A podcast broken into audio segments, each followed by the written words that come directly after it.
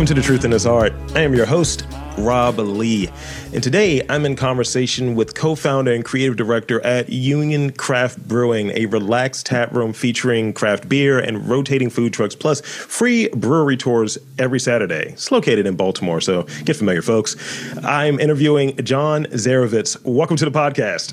Thank you, Rob. Thanks so much for having me thanks for coming on. Thanks for making the time. Um, and yeah, I feel like uh, a long time coming, but we're here. We're here. We're we're ready to make this magic happen.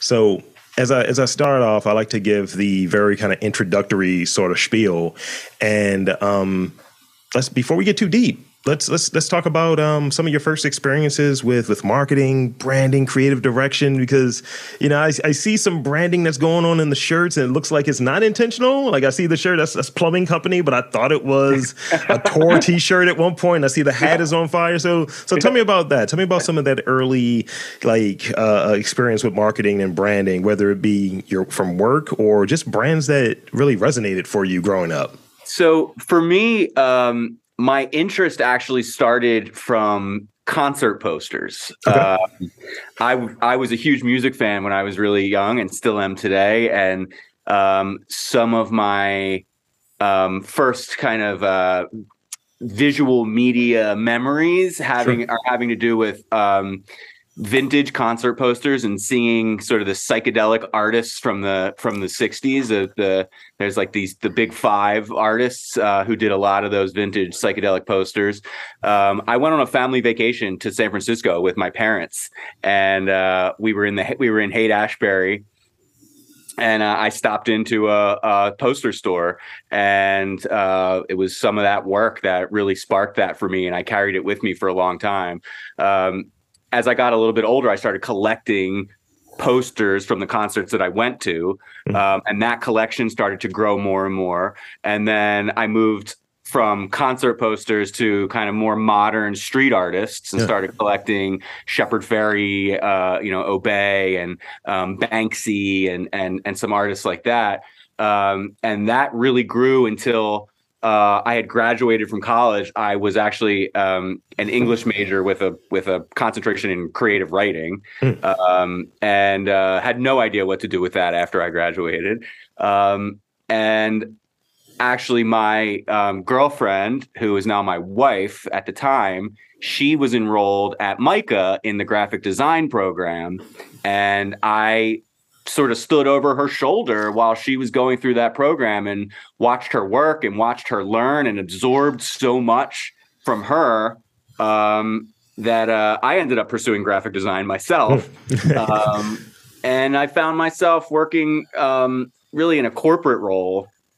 Uh, you know, sitting in a cubicle nine to five for a big financial corporation in the uh, in-house art department, um, just being basically a production designer, moving pixels around. But at the same time, it was such a valuable learning experience because I was learning about branding. I mean, they had a very tight brand, mm-hmm. uh, learning all the rules about branding and about how to use a logo and how to make sure your colors were exactly right and um, keeping a brand tight.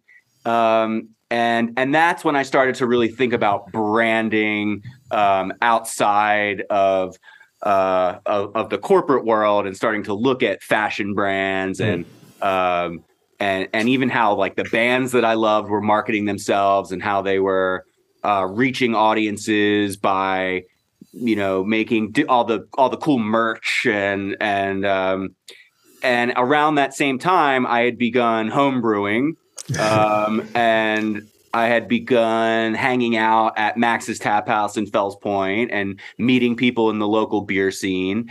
And uh, it wasn't long before I was sort of combining those two interests by taking a close look at beer brands around the country. Um, and that was in the kind of early second wave of craft beer. And so there were all these new brands to look at. Um, and I sort of started to develop a little bit of a brand of my own in my head at the time. I mean, that was that was before I decided to put pen to paper and uh, really work on a, actually starting a brewery or my own brand. But um, there were definitely sort of the initial kernels uh, starting to go in my head. Yeah, I mean, you know, and, and thank thank you for sharing that. That's a it's it's kind of that thing where you're you're doing something, you're getting the experience, and it's like this is great, but this may not be serving me in the way that I ultimately want to want to do it. And you know, I've had that, and I was kind of doing this this job with a big uh, with the Verizon at the time. It was in like uh, corporate marketing, and I was doing that job purely to fund doing this activity, doing uh-huh. doing podcasting, and now I'm kind of growing that out. But those kernels, that you, as you touched on, were kind of there of like what this could look like, and my my girlfriend reminds me because I got the whole best of Baltimore thing, and she was like, you know, when we first met, that was something you mentioned that you were interested in, and that was ten years ago. Right.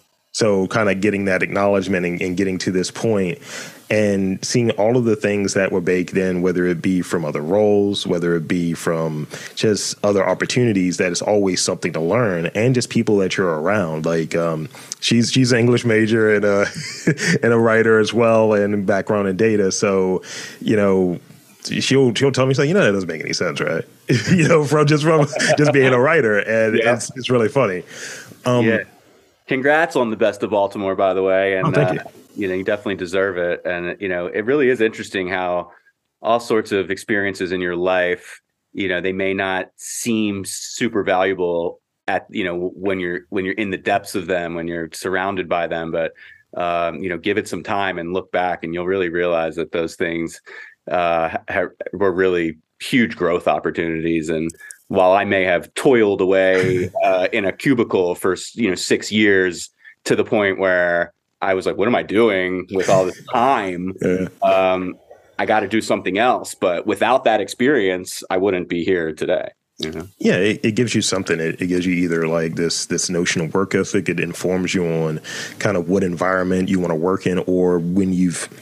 I've I've had this conversation with chefs recently when you're like the head honcho, what type of culture and environment that you want to have based on maybe ones that you've been in. You're like, I'm not going to do that, or I'm going to take from this and apply it in this way. Right. Perfect and, illustration of it. Yeah and, and, we've and we've seen a lot of stuff over the last couple of years with you know people just leaving environments, leaving leaving jobs or what have you. So the culture of a place, the the, the coolness, the energy, the the things that are attached, the vibrancy that is attached to a place is um, is very important. And I think that that's embedded with the people who are there and the people who come there, the people who work there, and the people who come there. And you know, I can say like you know going to uh, Union as many times as I've gone there over the last few years, and it's it's a great spot. It's a great environment. I've gone there to see like live shows. I've uh, seen the Psycho Killers there uh, because she she you know she's a huge like talking. She's like they're never getting back together. However, right. yeah. So so Donut Summer, and again, thank you again for uh, the invite to the the Union anniversary. Yeah. Um, and you know, uh, Femi Kuti was fire, just fire. Uh, so good. So good. So let's talk about the mission a little bit, you know, of Union Craft Brewing and, you know, and how maybe that mission has helped in its longevity because that Union is 10 years. A decade is there's there's places that aren't, aren't around for 10 months, let alone 10 years. So tell me about that mission and how it's uh, aided in that longevity. You know, our, our mission has always been really kind of twofold. On the beer side, you, you kind of have to have a beer making philosophy, and ours was always just about drinkability and balance. Um, and then there has to be a social element to it as well. And um, you know, we're named Union because we believe that beer can bring people together, and this this stems from something that we learned early on when we were looking to open a brewery. Um, there were all these examples 15 years ago, 10 years ago uh, around the country of breweries opening up in parts of cities that needed needed a little bit of love, that needed to be revived. Um, and once those breweries gained a foothold in those parts of town, communities developed, neighborhoods developed, people came, businesses thrived. Um, and uh, and we just think beer is such a special beverage in that way, a special product in that way. Um, in that it's for everybody. It's it's not, you know, and and I'm not saying that other beverages aren't, but like, you know, the way wine has been perceived over the over the years. And look, wine, you can talk to Enrique from the Wine Collective and he'll tell you that wine is for everybody and his goal is to make it um, is is to make it you know a level playing field as far as wine goes. Yeah. Um, but for a long time, it wasn't like that. You needed you needed access to it. You need to just to understand it. It was kind of like a you know upper middle class beverage that you had a privilege to drink. But beer um, has been the everyman drink for thousands of years, um, and uh, and you know we just wanted to be able to bring that to Baltimore um, and to always champion Baltimore as a great town, um, and, and, to just make the city a, a more livable, fun place to be. Um, and so I think when you combine those sort of two sides uh, to the mission, um, I think you got something that's kind of built to last. Absolutely, absolutely. And I'd be remiss if I, I, didn't mention the beer a little bit. So I got to ask you, and I know it's probably like, you know, talking about, you know, who's my favorite kid or what have you, but I'll frame it differently. What, what is the most popular or most popular beers uh, there at Union? Um, please say Rumpus Room. Please say Rumpus Room. Uh, but because that's my go to. I'm, I'm Smoke wow. Daddy Rob. Smoke Daddy uh-huh. Rob. Nice. But uh, tell me about some of the more popular beers there. Like, what are people going there and, and checking for? Like, because there's there's a variety. You so know? yeah, so there is a there, we have a pretty uh, vast catalog of beers, um, either that we currently have or that we've made over the years. But I'm actually really proud to say that Duckpin Pale Ale is still our number one selling product, um, and that was the you know first brand that I created, um, the first recipe that we ever worked on, um, and. Uh, and I'm just so happy that it's still like our bread and butter and that we're still selling more of it than anything else. Um, I think that we've over the years um, we we've learned to be pretty adaptable to the changing landscape of beer. Um, and now we're seeing a lot of people coming into our tap room to try new things that we're creating really often. Um, we have this small batch beer program um, called Rough Drafts, and we're putting out new rough drafts, you know, recipes um, on tap in our tap room, and people come back uh, to continue to try those. And then, you know, we have a lot of seasonals. Um, we're always changing it up. I love that you mentioned Rumpus Room. uh, that that's sort of a deep cut. I don't know. I don't know when we're going to bring that one back, but uh, a smoked brown ale, uh, not something you get every day or that we can make every day, but uh, but definitely a cool one for sure. Yeah, yeah, um, it's it's it's funny. It's um, I, every time I order certain things, like I remember it was just one time where you know you got you go there with friends. It's it's it's, it's about that. It's going there with people that you want to have a drink with. It, it it's about sharing that. It's uh, very communal in that way, and um, usually I'll go there with with my girlfriend or what have you, and I just remember you know, just sitting there when when I learned that that beer existed, I learned that Rumpus Room existed, and I got into a place where she trusted trusts my choices. She's like, "Yeah, just order me a drink." Nice. And so I just got that. She's like, "What's this? What's this smoky greatness?" And yeah. and that's what we that's what we were drinking. And yeah.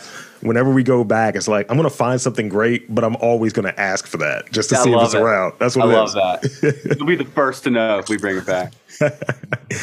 um, so let's talk about your role a bit, um, co-founder and create, creative director. What does what what do your responsibilities entail? And I got a part two to that question, but what's some of your responsibilities, and what does that look like on the maybe day to day or week to week, whatever your uh, cadence is?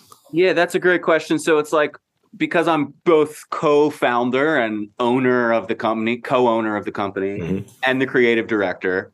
Um, I, I kind of have two jobs, and so one part of it is is you know being a part of the leadership of the company, uh, helping to direct its culture, um, and and uh, and also sort of being this is a weird term because I don't want to inflate myself, but being some sort of visionary for yeah. the future of the company. You know, somebody somebody has to be thinking about what's next and what the where we want the company to go. Um, and so I'm doing that often. Uh, and then the other hand is the day to day, which is the role of creative director. So um, I am basically the buck stops with me on all visual communications of the company. So all the branding that goes from the naming of the beer to the way the graphics look to the the supporting copy for for marketing um, across digital, across print. Um, that's my sweet spot, and uh, and that's where I, I think I bring the most to the table. Um, so, you know, on a daily basis, I could be doing anything from working on a press release to redesigning a can, working with an illustrator, um, or, you know, coming up with the next merch design, something like that. You, you have the fun job. um, so, so with that, and I and I kind of had a, had a sense of it. I've I may have done a little research, but um, let's talk about like within that, like how do you define originality? Because I, am hearing it where it's just like you're working with artists, you're working on the branding, you're working on the newsletters, all of these kind of creative things, and it's it's interesting to get a sense from people who work creatively and that's just where they're living and breathing. Like, how do they define originality? Because some people are like may define it one way and it may not hold much water. So I want to get your your take on that. How do you define originality? So to me, originality is it is the seed. It's exactly where some idea has has begun. I think um, originality at this point is very hard to come by and and nearly impossible. Um, I think with the speed of the way information travels today, um, you're being influenced whether you like it or not, whether you know it or not, in a subconscious way. Um, and most of your ideas are, are not new. You know, but uh, but you you have to if you're bringing some sense of your true self to it, your particular point of view. Um, you know then it can be as original as you can make it you can you can at least feel good that you gave it your best shot even if somewhere out in the universe that idea has already existed so um you know when i think of originality i think of the origin story right it's it's really like you know it's page one um, of of something of some idea um, and you don't really know how that story is going to end, but you know where it began, and that to me that's that's the originality. Thank you, thank you, thank you for sharing that. And I'm I agree. You know, um, especially in, in this realm, it's like you know we talk about niche, we talk about what sets you, separates you aside, and it's the references, it's the uh, it's it's the things that you've learned or you've been influenced by, and what's your take on it, how you are going to approach it. So, right. you know, this this notion of doing interviews with interesting people, you know, to to simplify whatever the thing is as much as one can. It's just like other people have done that. Other people have done interviews. Other people have probably asked you questions that I've asked before, or a, or have gotten a certain response from you that you know, or that, that has uh, relevance to the previous conversations but it's maybe done in a in a different way or asked in a different way or maybe had you think about it in a different way. And there's originality in that. And oftentimes you know people get stuck and it's like ah, there's no original ideas. It's like well that's the point. Understand that and then what's your take on it? What's your spin on it? Right. it's all, it?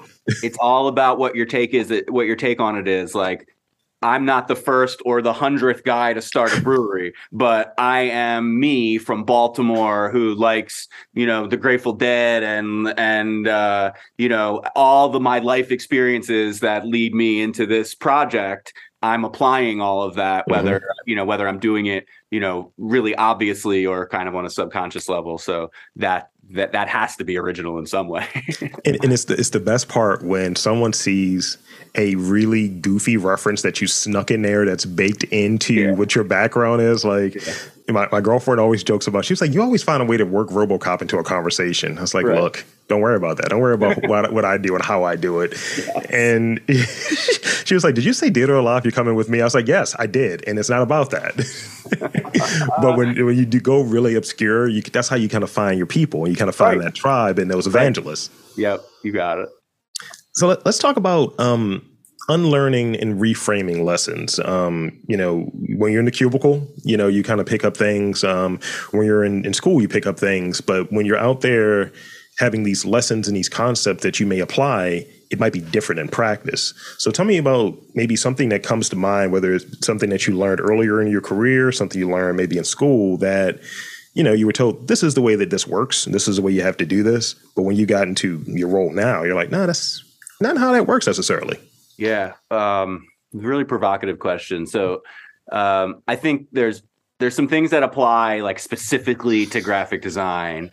Like when I was in this corporate role, um, you know, there were very specific rules about what you could do with a logo and a layout and this and that. And and one of the things that I always wanted to do was to start my own thing so I could break all of those rules. So there's mm-hmm. so there's that. And then once you the, the, interesting thing is once you break all those rules, you kind of realize why they were there in the first place, and then you want to put everything back together again. At least that's that's that that yeah. was my experience.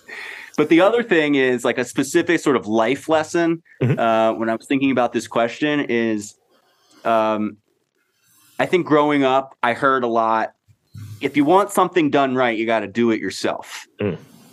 And uh, and I think that that lesson helped me take the leap and be brave enough to dive into this whole world that frankly you know for the first few years you know, I felt like a complete imposter. I'm just, uh, you know, faking it till till you make it. But you, you just the passion was in the right place, and I I just had hoped that everything would work out. Um, but what I've realized over time is that if you want something done right, you got to find the right people. And it's really all about others. And it's really all about leveraging the talents of other people um, and stepping outside yourself and asking for help um, in order to really achieve the best results. And so, like, I know that after 10 years, union is what it is because of the people and the team that we have in place yeah. um, that do so much of the day to day heavy lifting and are so good at specific things um, that I'm not good at. And like, if I had done those things, you know, we might not be as successful, you know, as we are. So, um, I think that I think that's an important lesson to to uh, to break. Yeah, yeah, absolutely. And uh, yeah, I think when you're in a in a position of being a founder and having certain levels of responsibility, you know, I I, I have a I have two people that kind of help me do this, but a lot of it is on me. But two people that help me do it. I have a person that handles a lot of the admin stuff in the background, and that was a recent addition. And I have a um, I have an editor that that I work with, or what have you, and you know, doing this for 13 years, you know, not this podcast specifically, but podcasting as a whole, you know, I was doing a lot of that stuff 100% on my own, mm-hmm. but being able to articulate like what I need and when, you know, and, and bringing someone on, it's just like, all right, it's on me to communicate this much right. more instead right. of holding on everything because it's my baby and it's so close to me. It's like, no, no, no. Here, here, baby said, here you go. You take it. You got it.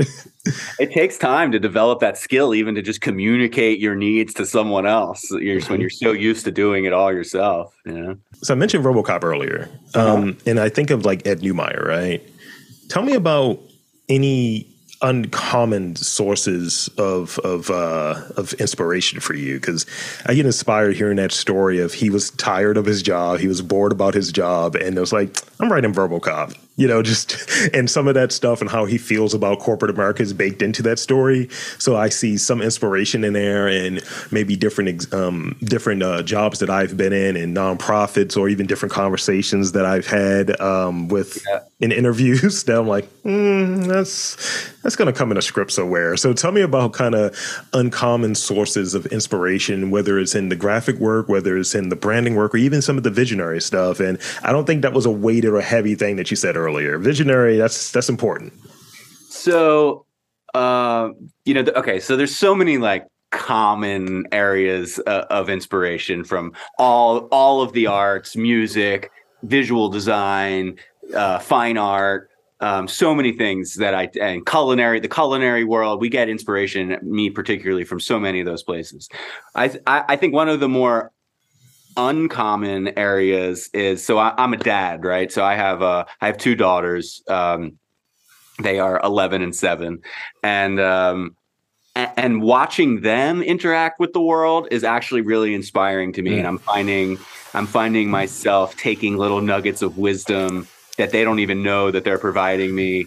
Um, you know, the one thing is my kids like um, they will dive into anything new. Like they have no problem going from softball to gymnastics to a to a stage play to drum lessons to like literally just anything. They're always up for it. Um, they give of themselves. Um, they, they just seem to not have this fear uh, and, all of these things that we sort of build on ourselves, these these walls that we put up. Um, they're not too cool for anything. You know, it's like it, it's just uh, watching them be free with themselves and saying yes to opportunities and getting excited about new things. Um, you know, I, I get really inspired by them. That's great. That's great. I I usually ask this question because I, I, think um, I think children, young people, kind of they they haven't been sullied yet when it comes to creating to create they haven't been hit with whether it's an internal thing of or even some of that validation that comes in that brings out an ego or even with the whole rejection thing it's a purity there of i'm just doing it you know this yeah. is this is the thing i'm interested in yeah. and there's so many parameters as you, you get older that it's like you can't do that but i don't think kids run into that as right. much um, right. and in that way because it's like you know, if you're like, hey, you know, I want to start this clothing line, but it's like you only do beer. So back to the beer. Yeah. It's like I can do all of it. You know, yeah. if I have the energy and the passion to do it. yeah. Yeah. I mean that that reminds me of like going back to the sort of lessons thing. Um, you know, it's like you get told a lot to like stay in your lane, right? Mm-hmm. Like you find you got to like find your niche and you got to be kind of anything that's like rigid is only going to make a fool out of you later in life. I feel like down the line, anything you're like, you know, you really stand up for now, like you're just sometimes it just doesn't apply necessarily, especially in business. Mm-hmm. Um, you got to remain adaptable. Um, you got to check yourself in your own ego and sort of, you know, you, you got to make sure that whatever it is that you're standing up for right now isn't isn't really just like a crutch that you're leaning on because you're afraid to do something else. Absolutely. I, I like to, I'm, I'm, tinkering with this notion of my lane is as wide as I want it to be. Yeah, exactly. yeah. Um, so I got two more real questions. Um, in terms of process, like let's, let's go with, I think from, from the, um, the graphic side of things, mm-hmm. the visual, um, I think you know artists and people who are creating you know, people love to see you share more and more of your process. And mm-hmm. that's where you kind of like, oh, this is how you use that. Or you use this as a, you know, like I'm using Procreate or I'm using, you know, whatever how do you like determine what you're going to share about the process? Or even even from the actually from the entrepreneurial side of from the leadership side of it when you're like doing interviews and things of that nature how do you determine what you're going to share and what you're going to like kind of leave out of the conversation? Because i think people take something out of that. Like when you're sharing something it's like oh okay that's cool. I can see that. I can see why they may have done that and so on. But sometimes it's almost like when you look at a painting why did that person choose only that color? Right like, right. why are they setting in these different um, parameters and these different barriers for whatever reason? Tell me about that. I think that it also a lot of that comes back to maybe ego as well, and that I think that you know if I was a perfectly realized person, I would I would share it all. Um, that I would be completely transparent. Um, but I think that we put these little mechanisms and we we don't want to share certain parts because uh, I think we feel we'll feel embarrassed or you know like when I'm iterate like let's say like I have to name a new beer which I have to do constantly.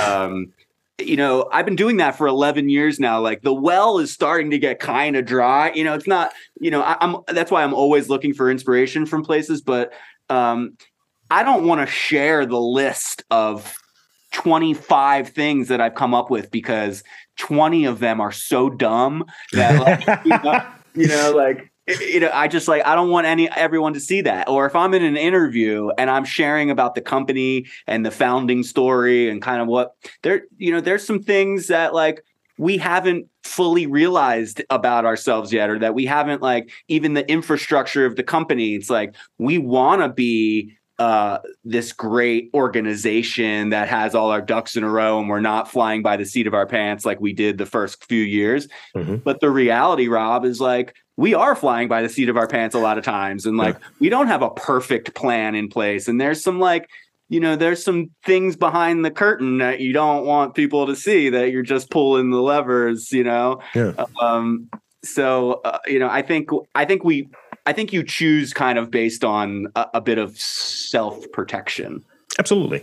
And yeah. you know, I think you know having your duck pins in a row is um, that, that would have been stupid if I would have just chimed in with that. Um, but yeah, I, I, I think it's it, it's it's on two sides where you know you, you, at least I I think this where you want people who are consuming who are exposed to what you're doing whatever it is you're putting out there right?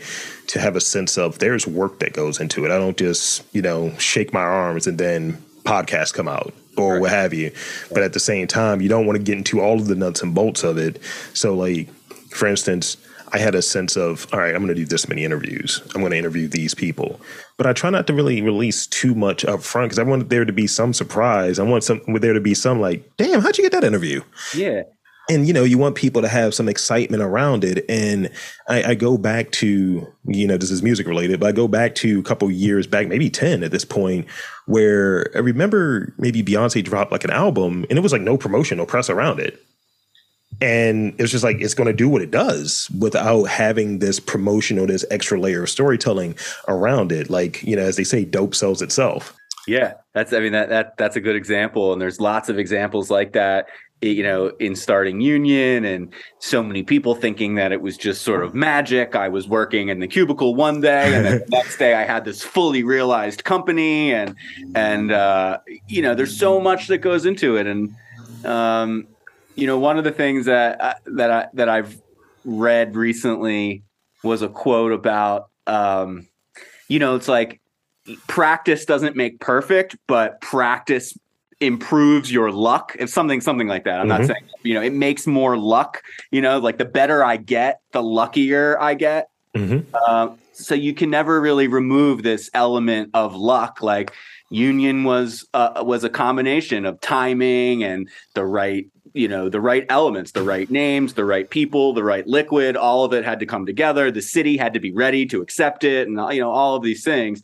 Um, some in my control some some not in my control. Mm. um, and uh, you know so i definitely think that there's elements of luck in in in all of this you know? Yeah. And um, you know, one of the things in different cohorts and different groups that I've been a part of to try to grow and expand you know, I always joke about it. I was like, I'm a podcast nerd. I was like, I'm not a person that does this one, uh, you know, once a month.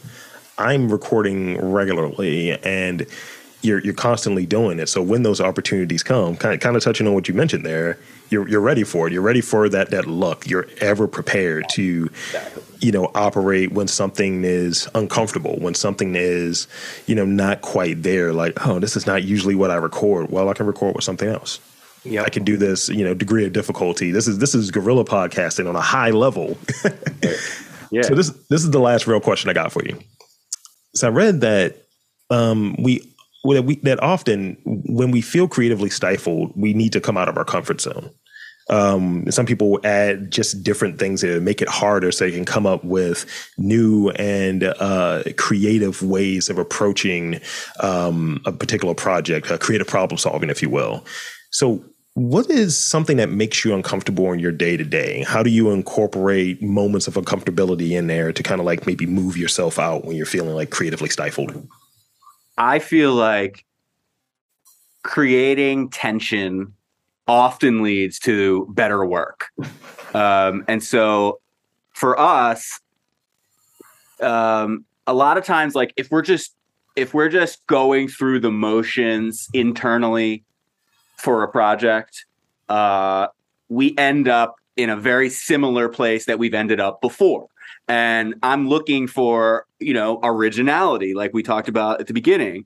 Um, and if I bring in an outside person, a, a, a new illustrator uh, or a new designer, or we're working with a style of beer we've never worked with before, and I don't really know how to describe it or what I'm tasting, um, all of these things lead to this tension that we have to push through and so it's like um you know working with outside people or new things brings in really kind of distinct challenges um and it makes me have to think outside of all of these brand things that I've established. Like 10 years of a brand, mm-hmm. you've got you you kind of know where everything fits. And when you reach outside of that and you go outside of the company, outside of our doors, outside of the things we're used to, um, then we're presented with these challenges that we have to push through. And when we do, we often have results that exceed our expectations.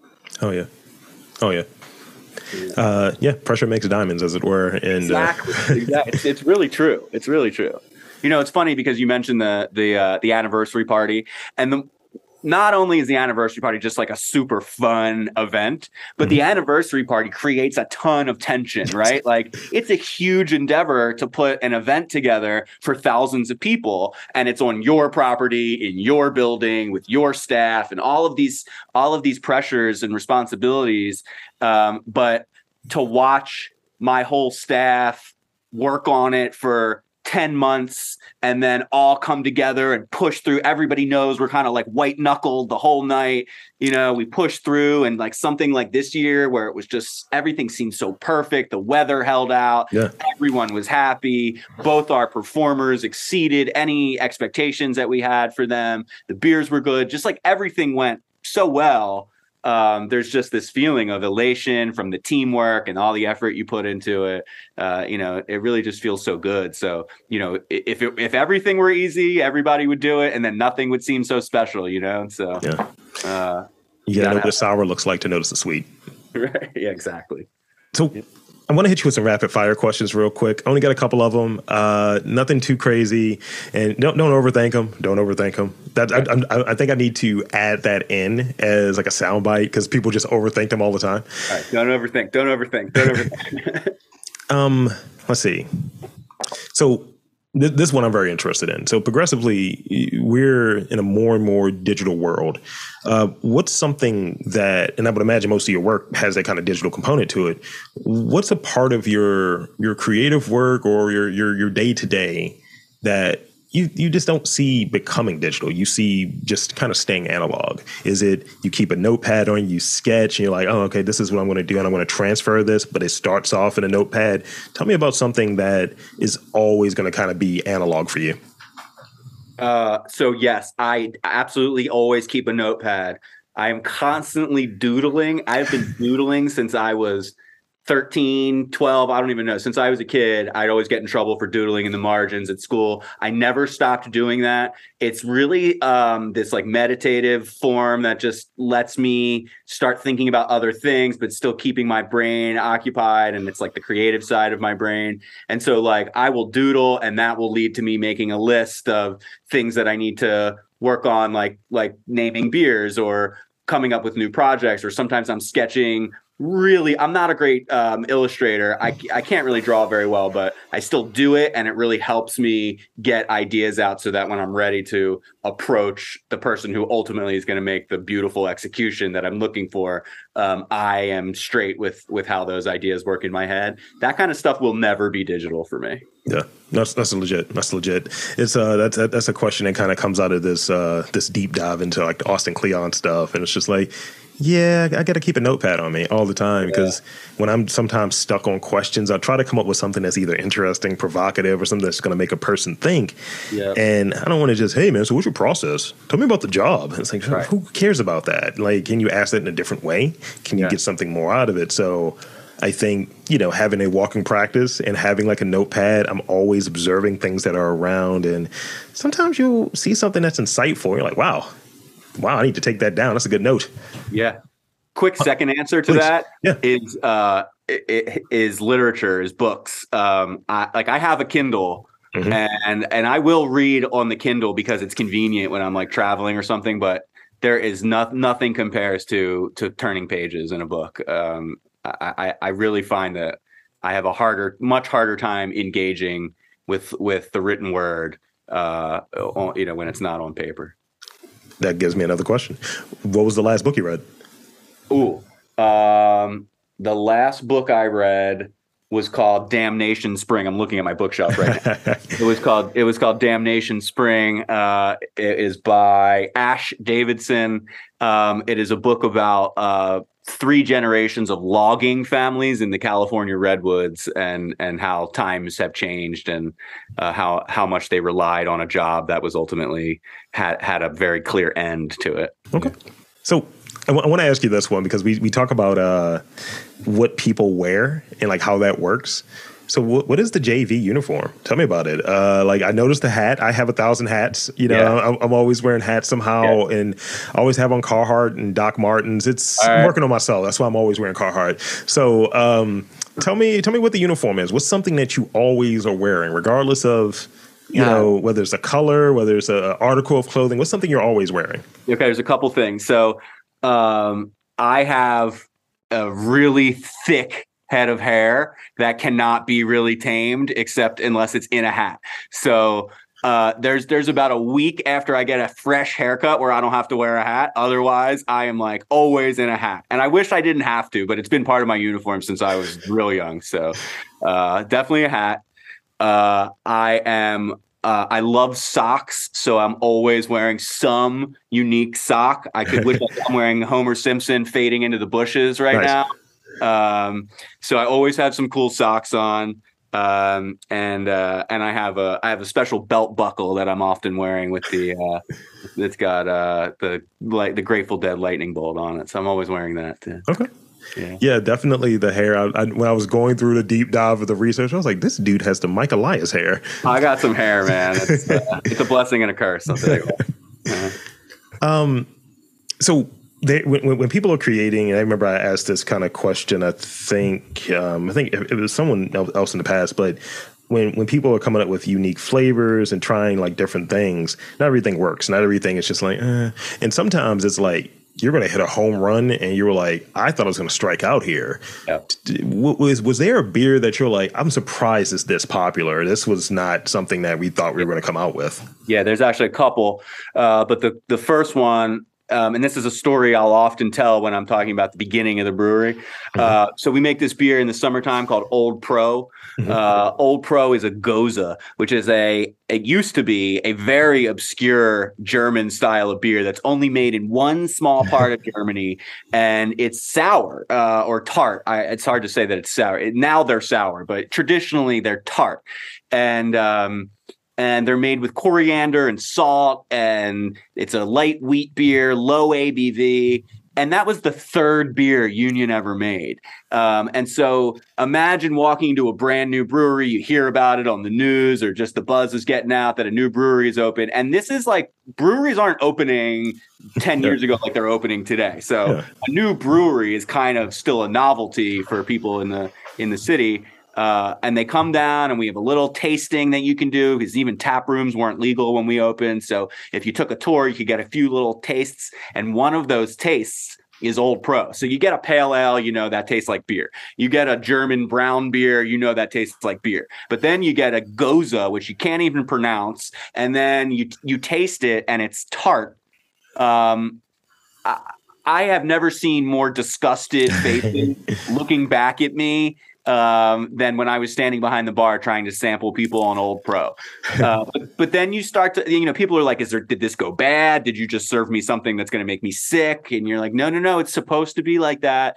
Um, and uh, you know, you, you explain it and you do the best you can. But we believed in that beer. We just thought like this is something that people are going to really appreciate. They just don't know it yet. They just need more time with it. And uh, and fast forward a year, and that beer was one of our biggest selling beers. Um, I think it turned on a ton of people onto sour beer in general. Uh, and now, 10 years later, you will be hard pressed to find a brewery that doesn't make a Gose uh, or at least a sour beer of some sort. Um, and I think uh, I, I think a lot of that. You know, I think we were kind of really early um, to that to that particular style. So that I did not think was going to be successful. Uh, ultimately, it was. Um, and we've had a few others like that where we just have created a weird flavor profile. Hey, uh, Steady Eddie IPA is the number two selling beer at Oriole Park. Um, and when that beer debuted, it uses a really unique hop that very almost nobody uses called Sorachi Ace. Um, that has a kind of coconut, lemon, dill flavor to Mm. it. Um, it can go in any of those directions depending what day and how you're feeling. Um, and so when we first came out with that beer, I was head over heels for it. I thought it was one of the most unique beers I had ever had. But there were some people who thought it tasted like suntan lotion, or just thought it tasted, just thought it tasted disgusting. You know, in general. Um, but we stuck by that, and and look, it does help that it, that we've partnered with Eddie Murray on it, uh, who's who's a Baltimore icon. Um, but um, but look, you can't sell that many beers if people don't like it, you know. True. So um, it's really become it's got a real uh, a real following. People really love it. Um, I'm really proud of that one. Oh yeah, yeah. So this is the last one I got for you. Um, maybe let's go with it. Let's go with a movie. Let's go with pop culture related here. Mm-hmm. Uh, what is something guaranteed to make you laugh from a kind of pop culture sort of sector here? Uh, Will Ferrell. Guaranteed, pretty much guaranteed to make me laugh. Kate McKinnon gets me every time. Just when she shows up on screen, I have to laugh. Fred Armisen, I absolutely love. Um, yeah, so I, I love com- I love comedy. Oh yeah. It, it's kind of embedded in some of the, the, the references and some of the uh, just just different things that I've kind of noticed. I was like, hmm, this is what yeah. we're doing here. I was like, all right, cool. Uh, yeah. So that's pretty much it for this this conversation, this interview. I want to thank you for for indulging me and uh, being on this podcast, and uh, I want to invite um, you to share with the fine folks where to check you out, um, where to check out Union, all of that good stuff. The floor is yours. Oh, thank you so much. So, yeah, so uh, first of all, I invite everybody to come visit us. That is the true Union experience um, 1700 West 41st Street and the Union Collective, which is this whole property that we've sort of created with all these other amazing businesses that you can visit. You can see the works. Uh, you can see how these products are made right here in your hometown. Um, we have a ton of beers there, uh, lots of fun, great outdoor space. We do tons of concerts, um, lots of parties and fun events. We've got an Oktoberfest coming up um, at the end of the month that is going to be killer with big steins of German style lagers. Um, and so always look out for what Union does. Events are a big part of our marketing and um, something that we love to do to bring people together. Other than that, you know, you can find Union on all the social media outlets, uh, and uh, and that should be pretty self-explanatory. Um, but uh, but yeah, we we really encourage you to come visit person. So there you have it, folks. I want to again thank Jon Zerivitz for coming on to the podcast, and I'm Rob Lee saying there's there's booze around. There's union. Be- beer unites. Beer brings people together. So so pull up, guys. Uh, and uh, yeah, that's it.